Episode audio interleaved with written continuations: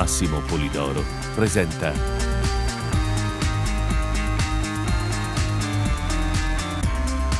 L'esploratore dell'insolito.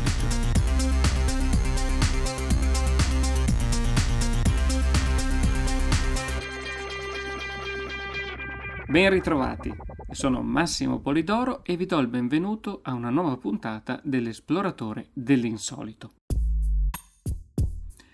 A tutti capita di vivere esperienze incredibili, a volte qualcuno di noi vive qualcosa che non esiterebbe a definire magico.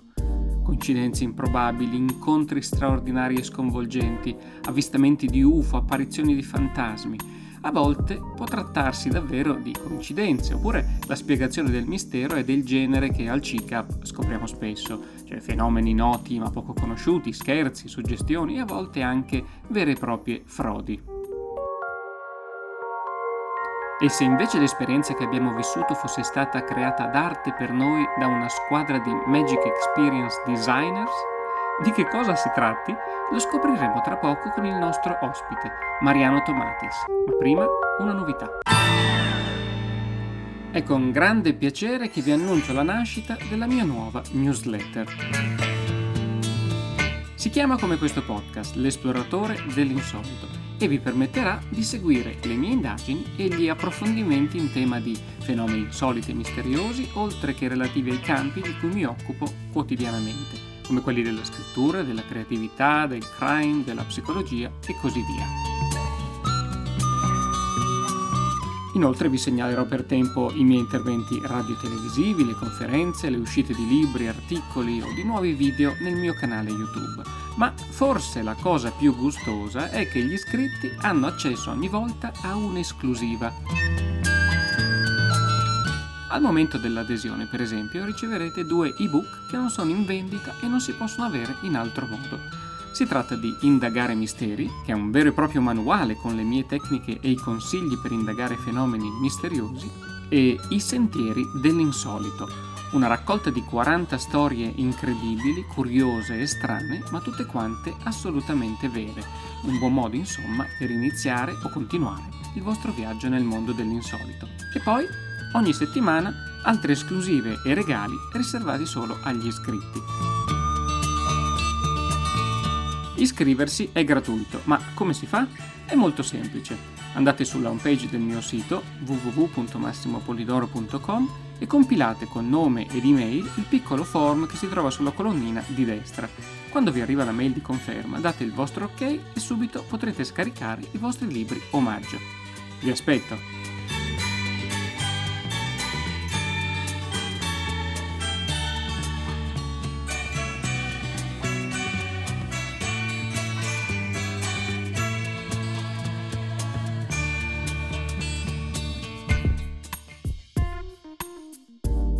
Veniamo alla puntata di oggi.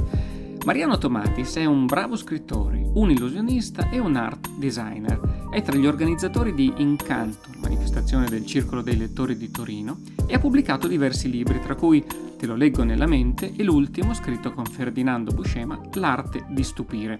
Il suo sito, sempre molto ben curato e ricco di suggestioni e approfondimenti curiosi, è www.marianotomatis.it. Con Mariano ci conosciamo da tanti anni e tra le tante esperienze che abbiamo condiviso c'è anche quella di un viaggio alle pendici dei Pirenei francesi alla scoperta del paesino di Rennes-le-Château, considerato uno dei luoghi più misteriosi del mondo.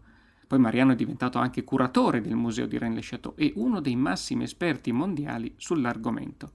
Oggi Mariano è qui con noi ed è un vero piacere dargli il benvenuto. Grazie.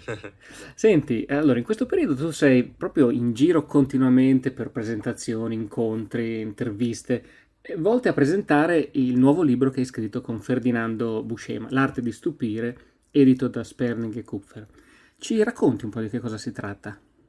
Eh, si tratta di mm, un libro di magia un po' insolito perché non è rivolto ai prestigiatori, ma è rivolto a chi vuole allargare il concetto di magia a qualcosa di più ampio.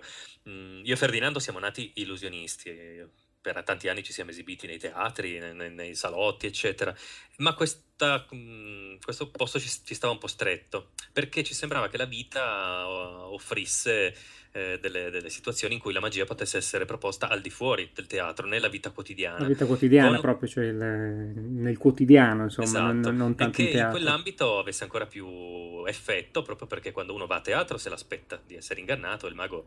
Eh, tiene fede a quello che ha annunciato. Quando invece succedono delle cose che sembrano magiche al di fuori di un teatro, quando meno te lo aspetti, l'impatto è ancora più forte. Ci, abbiamo raccolto un così grande numero di esempi, eh, di, di, di storie relative a questo tipo di magia che Ferdinando ha battezzato Magic Experience Design, progettazione di esperienze magiche, che abbiamo deciso di appunto scriverne il manifesto e scrivere l'arte di stupire che è il una raccolta di metodi, tecniche e storie legate appunto all'uso della magia al di fuori del contesto teatrale.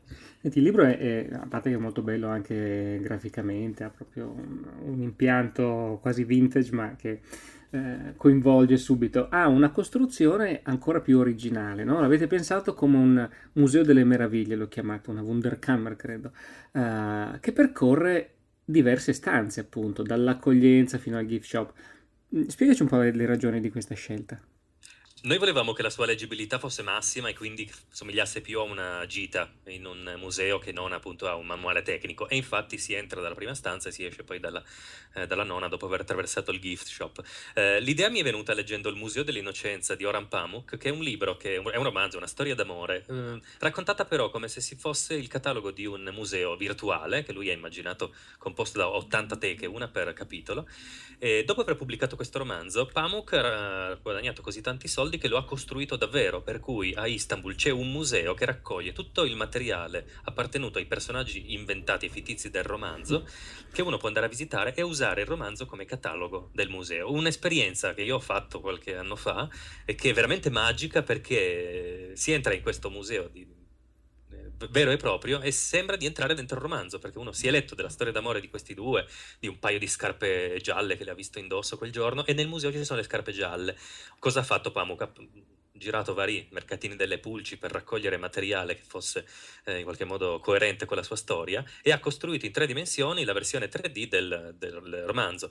A noi questa idea è piaciuta moltissimo, per cui abbiamo arredato questo museo virtuale per adesso, ne abbiamo pubblicato il catalogo che è appunto l'arte di stupire e naturalmente l'augurio che un giorno questo museo diventi vero, che possiamo anche costruirlo nel mondo reale. Per adesso è un, appunto un viaggio dell'immaginazione. È fantastico, l'idea è fantastica, anche quella di Pamuk è proprio straordinaria, insomma.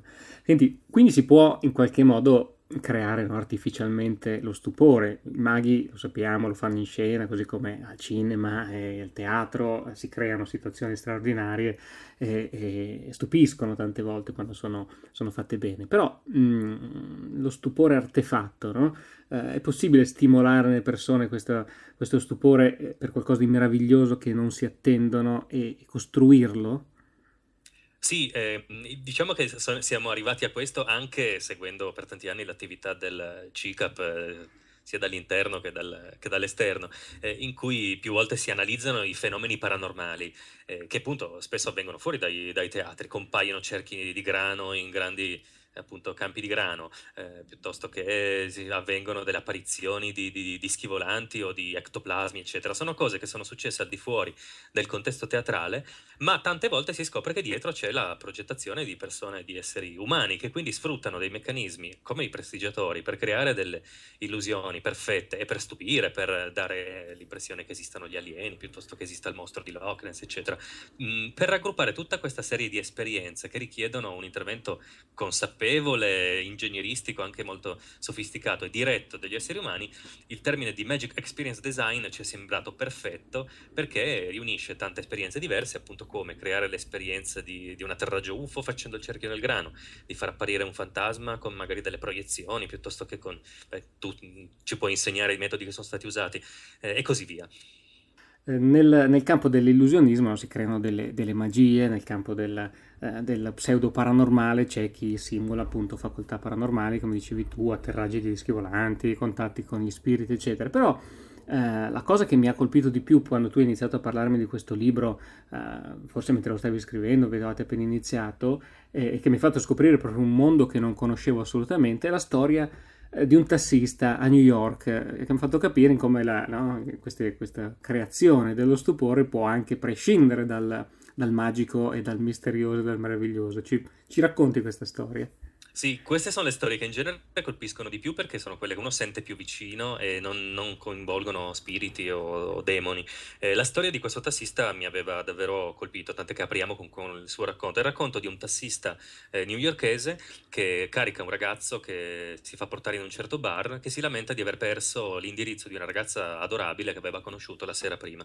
Eh, più tardi, da un'altra parte, sempre a New York, eh, questo tassista carica una ragazza e scopre per caso, in una città con 6 milioni di abitanti, di aver caricato proprio la ragazza che la sera prima aveva dato il biglietto a, a questo ragazzo. Un caso che capita una volta su un miliardo. E quindi lui immediatamente si precipita con questa ragazza in questo bar e riesce a riunire due amanti che altrimenti sarebbero, appunto, si sarebbero perduti. E quest'uomo vive l'esperienza di essere Cupido. Per un giorno è riuscito a ricongiungere due amanti. La probabilità che questo succeda per caso è praticamente zero e infatti non è successo per caso, c'era dietro un'intera squadra di si fa chiamare Improv Everywhere, che agisce nell'ombra per creare esperienze di questo tipo e offrire alla gente delle esperienze positive. Fa degli scherzi che, che, sono, che si chiudono con delle storie luminose, solari, positive, eh, che quindi ha deciso di prendere il concetto di scherzo, versare un secchio d'acqua in testa di qualcuno e invertirlo di segno, fare qualcosa che invece di prendersi gioco delle persone offra un'esperienza memorabile, bellissima, eccetera. E soprattutto costoro spariscono, non, la, non rivendicano il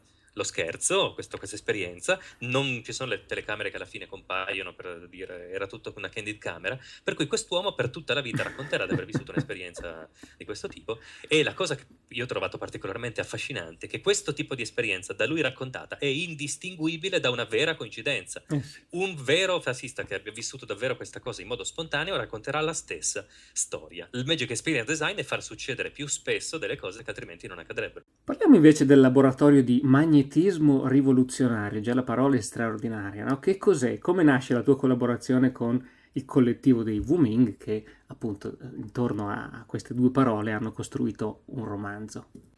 Io e i Wuming ci siamo incontrati un po' per caso e per una strana sincronia. Eh, a ottobre la giornalista Loredana Lipperini aveva segnalato il mio nome a loro, eh, indicando loro l'indirizzo di un documentario che ho creato l'anno scorso intitolato Donne a metà, che affrontava il problema del sessismo nell'ambito dell'illusionismo. Certo. E, ehm, loro eh, nel frattempo stavano scrivendo un romanzo dedicato al mesmerismo, eh, l'armata dei sonnambuli, appunto eh, illusionistici, mentalistici della rivoluzione francese eh, che poi sarebbe stato pubblicato col titolo L'armata dei sonnambuli. Nello stesso periodo io mi imbatto in un loro libro che ho trovato particolarmente interessante, scritto da Booming 4, L'eroe imperfetto, in cui veniva fatta una celebrazione di eroi molto diversi da quelli maci eh, e autocentrati di, di, tanta letteratura. Per cui eh, ci siamo letti a vicenda finché ci siamo scritti e quando ci siamo scritti, ormai era era, era, già il 2014, abbiamo scoperto di stimarci a vicenda senza saperlo, per cui abbiamo deciso di incontrarci, abbiamo scoperto che avevamo moltissime tematiche in comune, ci siamo scambiati in anteprima i due rispettivi libri, io passato loro l'arte di stupire, il cui acronimo è LADS. Loro mi hanno passato in anteprima l'Armata dei Sonnambuli, il cui acronimo è LADS. Questa ulteriore sincronia ci ha divertiti. E, e, abbiamo scoperto che c'erano intere frasi che erano praticamente sovrapponibili perché anche loro, uno dei personaggi del loro romanzo è un attore che decide di abbattere le mura dei teatri e portare eh, nel mondo il, il teatro. Eh, per cui ci è sembrato che le vicinanze appunto teoriche dei nostri lavori fossero profonde e abbiamo deciso di collaborare, per cui mh, abbiamo scritto delle cose insieme. Il culmine di questa collaborazione è stato un laboratorio in cui eh, loro, roman- loro eh, sono venuti a presentare il loro romanzo e ad ogni lettura corrispondeva una mia introduzione a qualche tematica appunto mesmeristica e illusionistica e durante questa presentazione si sono esibiti cinque illusionisti che hanno portato nelle tre dimensioni delle parti del libro, per cui chi non ha ancora letto il libro vedrà, ha visto delle parti del libro che hanno preso vita davanti ai loro occhi, vivendo dal vivo proprio delle esperienze mesmeristiche messe in scena appunto da mentalisti, illusionisti, eccetera. Loro l'hanno chiamata una versione pop-up live del, del libro, come se un romanzo prendesse vita nel, nel mondo reale ed è un laboratorio che fare, rifaremo altre volte perché ha trovato un, un, grande interesse ed è forse il primo esempio di eh, incrocio tra illusionismo e letteratura. È fantastico, è un, un modo originalissimo sia per parlare di libri che per parlare di, di illusionismo. Eh, un altro personaggio che credo entrambi ammiriamo no? per la capacità che ha di creare stupore in chi segue il suo lavoro è J.J. Abrams, creatore di Lost, di tanti film eh, di successo come Cloverfield, Super 8, fino agli ultimi Star Trek e adesso ovviamente all'opera con il nuovo episodio di Guerre Stellari che recupera il cast originale, no? Harrison Ford e tutti gli altri. Eh, lui ha questa, questa idea, eh, ha presentato questa idea su un vecchio numero di Wired che poi è stato anche ripreso in Italia, della Mystery Box. Mm, come ce la racconti? Eh, lui racconta di essere stato da Tannen, un negozio di New York, quando era bambino, un mm. negozio di magia, sì. e di aver comprato una scatola. Tannen eh, ogni tanto faceva degli stock, metteva un po' di giochi di prestigio dentro una scatola, la sigillava, mi metteva un bel punto interrogativo sopra e prometteva che con 15 dollari si sarebbero comprati giochi di prestigio per 50 dollari. Quindi un po' quelle scatole sorpresa che ogni tanto si trovano anche nei mercati o mercatini. Lui compra questa scatola e decide di non aprirla e lui anche 30 anni dopo, racconta di averla ancora sulla sua scrivania chiusa, perché lui sa perfettamente che aprendola il, suo contenuto sarà sicuramente molto meno eccitante e interessante di quello che lui mh, può immaginare proiettandoci all'interno con la sua mente. E lui trova molto interessante questa idea di lasciare chiusa una scatola e di lasciare inviolato un mistero, perché lo ritiene uno stimolo creativo senza fine. E lui appunto dice una scatola chiusa è una, uno stimolo creativo tale per cui a me piace creare anche nella mia arte delle scatole chiuse, una delle più note è la serie Lost. Lost, eh, almeno metà dei suoi fan sono rimasti arrabbiati quando si è chiusa perché si è rivelata una grande mystery box, in quanto forse metà dei misteri sono stati eh. risolti.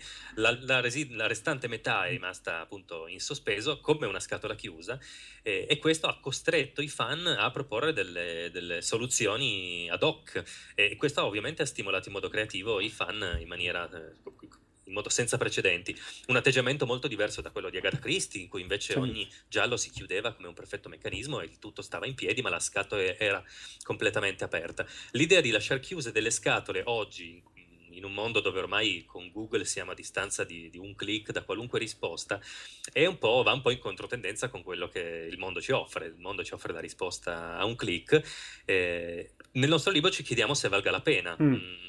Basare la propria creatività appunto sul fatto di mantenere qualche eh, mistero coperto. È un dibattito molto certo. aperto e abbiamo trovato che Penn Teller l'abbiano perfettamente condensato in uno dei loro numeri da palcoscenico in cui eh, fanno un, un, numero di magia e a un certo punto si fermano e dicono se chiuderete gli occhi e li riaprirete al segnale voi godrete l'esperienza del mistero e della magia, altrimenti scoprirete come si fa, a voi la scelta. E qui uno può decidere quale bivio prendere come nei libro game, se sceglie una strada avrà delle, dei, un piacere e se li tiene chiusi ne avrà un altro. È impossibile averli entrambi e quindi uno deve compiere questa scelta e riflettere sul suo valore. Eh sì, geniale in effetti. Tu, tu hai un'esperienza che ti è sembrata incredibile quando hai scoperto che era accaduta realmente? Sì, io la riporto in apertura del capitolo in cui parliamo di Rennes le Chateau. Io sono stato a Rennes le Chateau ormai mille volte. Parecchie volte. eh, la, posso dire la chiesa di conoscerla palmo a palmo.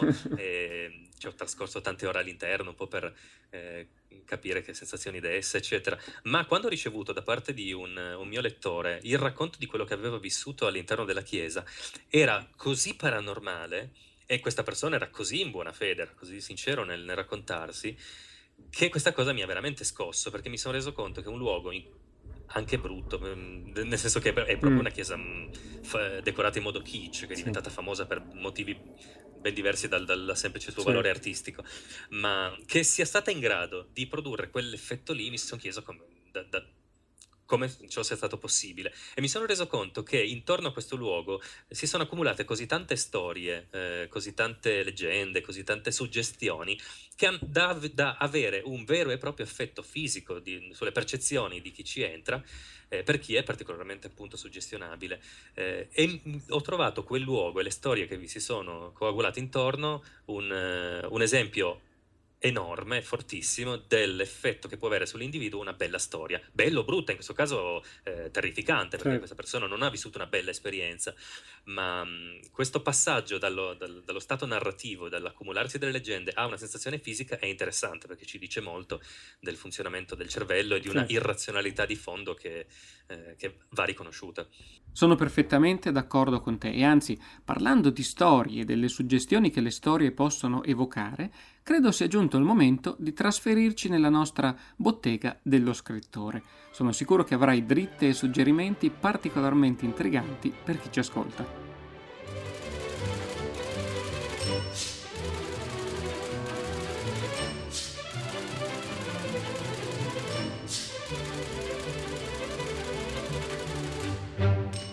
Senti Mariano, nel, in questo podcast noi cerchiamo di parlare anche un po' di, di scrittura, no? per raccontare eh, dietro le quinte di chi la pratica, eh, come lavora, per dare anche qualche consiglio utile a chi lo fa o chi vorrebbe farlo. Insomma, no? Tu che hai tantissime attività, eh, non solo la scrittura, no? metti in scena spettacoli, curi iniziative di vario tipo, quando trovi il tempo per scrivere? Cioè, quando, quando, quando scrivi la notte? Quando scrivi?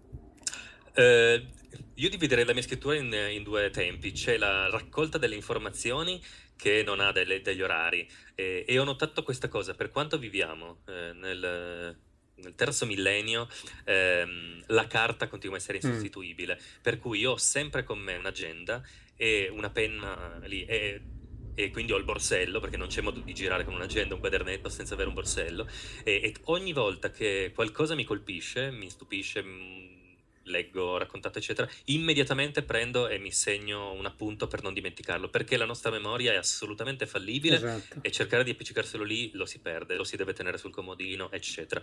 In questo modo mi formo un corpus di stupida- dalla stupidaggine, sì, dalla certo, notizia, certo. sono curioso, eccetera, da cui poi si può pescare quando c'è bisogno di sistematizzarlo. Poi c'è il momento invece della sistematizzazione e allora lì ci si deve sedere e relegare al, al, davanti al computer e iniziare a mettere giù. Però sono due momenti che sono proprio distinti. Uno è selvaggio e va tenuto perché da questo corpo assolutamente informe bisogna poi passare alla fase di riordinamento. A me piace molto l'immagine che Bart dà, chiama algebra e fuoco. Uno è il fuoco, che è quello che ti arriva quando arriva e bisogna saper prendere. L'algebra invece è sedersi, fare e sistematizzare.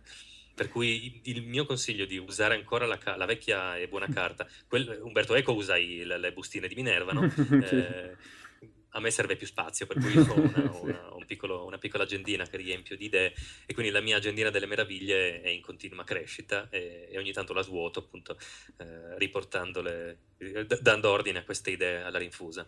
È un consiglio assolutamente prezioso perché tante volte diciamo ah sì ma poi me lo ricorderò, poi me lo segno quando arrivo a casa e invece sono cose che si perdono tante volte, quindi avere la possibilità di prendere subito nota è, un consiglio assolutamente fondamentale. Do un altro consiglio invece per quando uno è in cerca di buone idee, perché magari passa l'intera giornata e non ne ha raccolta una e si dice ma dovessi oggi scrivere un post sul mio blog originale, come faccio? Io ho trovato un metodo infallibile mm. che non mi ha mai tradito sì. e che è questo. Eh, online ci sono eh, giornali il cui contenuto è disponibile al 100%. In Italia i, i più noti e più completi dalla, da, dalla loro nascita sono la, l'unità e la stampa, ma per esempio Repubblica c'è anche da, dalla sua nascita in avanti, eccetera, per cui ehm, l'archivio, non, l'archivio, intero online di, sì. di, tutte le annate. Per decidere che cosa scrivere oggi, eh, scegliamo una data a caso, primo luglio, eh, poi scegliete un anno a caso, dal 1850 ad oggi andate a cercare, prendete uno di questi giornali, andate a vedere che cosa è successo il primo luglio di quell'anno. Pu- può capitarvi per sfiga che non sia successo niente di strano, cercate l'anno successivo. Ma io ho notato che facendo sistematicamente questa cosa, i giornali inseriscono sempre e regolarmente qualche fatto strano. Se voi isolate quel fatto, iniziate a cercare quel nome che avete trovato e provate a metterlo su Google, saltano fuori altre cose, voi in mezz'ora avete imbastito una storia che nessun altro ha mai sentito prima.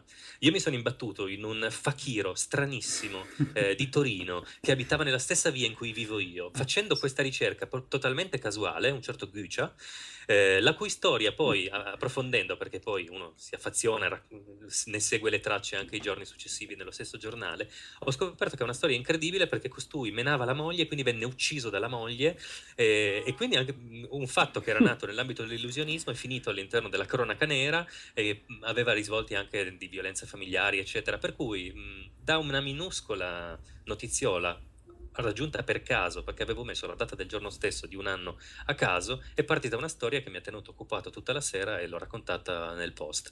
Eh, funziona, il, online c'è così tanta roba e le storie sono così tante che sono solo alla ricerca di qualcuno che le vada a ripescare. Bellissima, bellissima idea. Senti, tra le tantissime cose che fai, no, eh, c'è anche proprio la, la cura grafica del, di, dei tuoi prodotti, diciamo pure, ma anche eh, dei manifesti piuttosto che del, del tuo sito, hai un, un, un ottimo gusto grafico e mm, di che cosa ti serve di solito per lavorare, per preparare um, queste copertine piuttosto che i manifesti? Che, che strumenti usi? Photoshop immagino, ma, ma che altro? Ma mm, mi, mi, ripeterò, ma io uso tantissimo la carta, mm. nel senso che quando vado a qualche mercatino delle pulci, in genere fanno degli stock in cui per pochi euro ti danno una manciata di documenti d'epoca. Se trovo che qualche documento ha qualche bella cornicetta, io prendo tutto, arrivo a casa, scannerizzo, cancello le parti eh, scritte, lo riporto al naturale e cornicette eh, come quelle originali è impossibile farle oggi, anche volerle cercare sui siti che le vendono, eccetera. Come gli originali non si trovano. E lo stesso faccio con le macchie. Come io in genere amo macchiare mm, i miei libri, mm. eh, inserire delle finte delle macchie di caffè, eccetera. La cosa migliore è farle e scannerizzarle. Per cui passare dal, dall'analogico al digitale eh, consente di ottenere degli effetti che con solo Photoshop non si ottengono. Ed è un trucco che non si, io non, non si impara a scuola. Mm. Quando lo scopri ti sembra di essere l'unico a farlo, poi confrontandosi con dei grafici dicono no, no, no, questo è un segreto ben custodito della nostra arte, tanti si mettono lì pixel per pixel e invece passando dall'analogico si eh ottengono degli effetti altrimenti irriproducibili. Senti, che cosa stimola in te l'idea per un libro nuovo, a parte appunto la ricerca magari casuale eh, della notizia strana, per costruire un libro, a parte anche le richieste degli editori, no? Che cosa eh, qual è la, la, la, molla che deve accendersi? Qual è la, la fiamma che deve accendersi?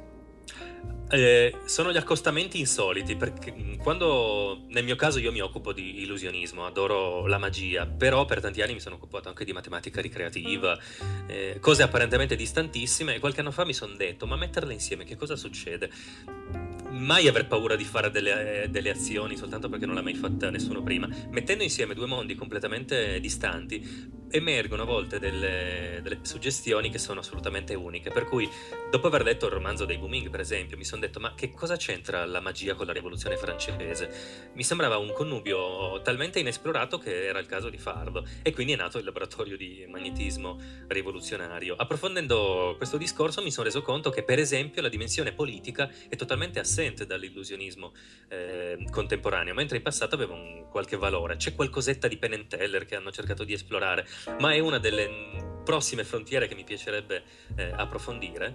Eh, nel mio piccolo l'ho fatto sostenendo il movimento Notav che qui in Piemonte è particolarmente sentito, partecipando a una delle loro giornate e portando un, piccolo laboratorio per i, per i, ragazzi, ma anche per gli adulti, in cui facevamo delle piccole magie per mh, mm, sensibilizzare la gente a questa tematica. Secondo me l'illusionismo ha questa potenzialità, ma se mi occupassi di ricamo piuttosto che di equitazione, probabilmente avrei cercato i collegamenti tra l'equitazione e la politica piuttosto che tra l'equitazione e la, ma- e la, magia o l'equitazione e la matematica. Per cui secondo me dagli incroci nascono le novità. Un altro tuo incrocio che ricordo molto bene è il libro che incrociava matematica e, e indagini di polizia e criminologia, insomma, no? Uh, sì, quindi è proprio una tua caratteristica. Sai già quindi quale sarà il tuo prossimo libro? Ma questa idea di studiare i risvolti rivoluzionari della magia mi piace particolarmente mm. e inizio ad avere il sostegno di una piccola comunità a cui questa cosa piace, mi stanno mandando idee, eccetera, per cui mm, secondo me la direzione sarà quella. Beh, grazie Mariano, in bocca al lupo allora per il, per il prossimo libro e ci risentiremo sicuramente molto presto. Grazie Massimo. Se il mondo è pieno di complotti, nessuno può ritenersi immune. C'è solo una possibilità di salvarsi. Conoscere i meccanismi e smontarli uno per uno. Dagli illuminati all'11 settembre. Da Roswell alle scie chimiche. Un viaggio rivelatore nei recessi del complottismo mondiale. Rivelazioni. Il libro dei segreti e dei complotti. Un libro di Massimo Polidoro.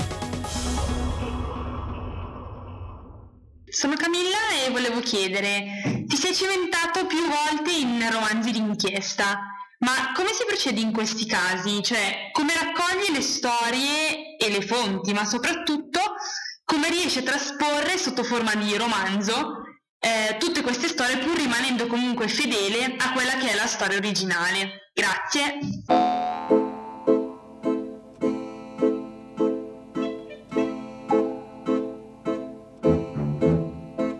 Ti ringrazio Camilla.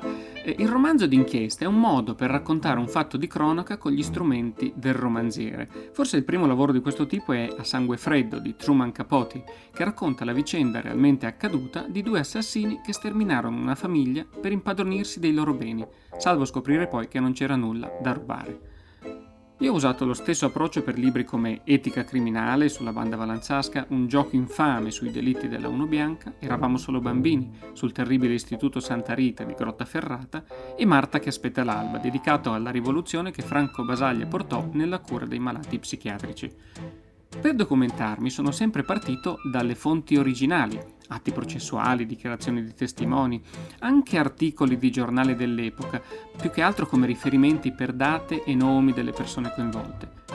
Non bisogna fidarsi troppo degli articoli perché i fatti raccontati eh, non sempre sono attendibili. A volte un articolo può essere superficiale, riportare informazioni errate o fuorvianti, magari perché le stesse forze dell'ordine non vogliono che certe cose si sappiano troppo presto, perché forse devono intrappolare un fuggitivo che deve sentirsi al sicuro. Quindi è importante conoscere gli articoli, ma non usarli come riferimenti troppo vincolanti. E poi è fondamentale la collaborazione dei protagonisti dell'inchiesta se sono vivi naturalmente, se non ci sono più, come nel caso di Eravamo solo bambini, si può ricorrere ai memoir, ai diari, a, alle lettere che hanno scritto le persone eh, coinvolte che oggi non ci sono più. Se invece i protagonisti sono viventi, allora è importante riuscire a ottenere la loro collaborazione. Per Un gioco infame, per esempio, ho avuto la piena collaborazione di Luciano Baglioni e Pietro Costanza, i due poliziotti che smascherarono la banda della Uno Bianca e scoprirono che era composta proprio da poliziotti.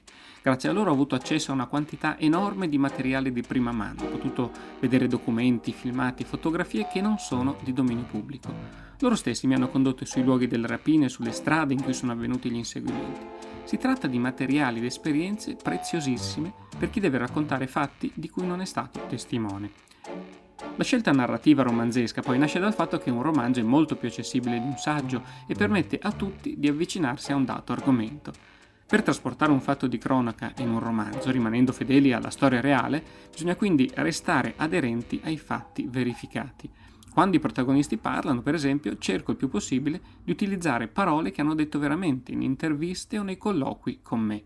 Certo, non sempre i fatti di cronaca vanno come potrebbe andare un romanzo. Per Eravamo solo bambini, per esempio, che eh, ha commosso tante persone, come eh, mi hanno dimostrato tante email e tanti messaggi che ho ricevuto e, e hanno commosso anche me mentre lo scrivevo, avrei preferito un finale completamente diverso ma le cose purtroppo sono andate diversamente ed è proprio come vanno le cose che devono essere raccontate.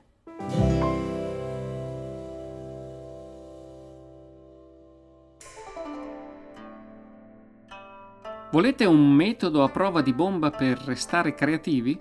Costringetevi a imparare qualcosa di nuovo. Lo ha detto lo scrittore e imprenditore Harvey B. McKay e io aggiungo fatelo ogni giorno. Non importa quanto grande o piccola sia, dovete cercare di arricchire la vostra mente con qualcosa di nuovo ogni giorno. Se poi le cose che imparate sono più di una, tanto meglio.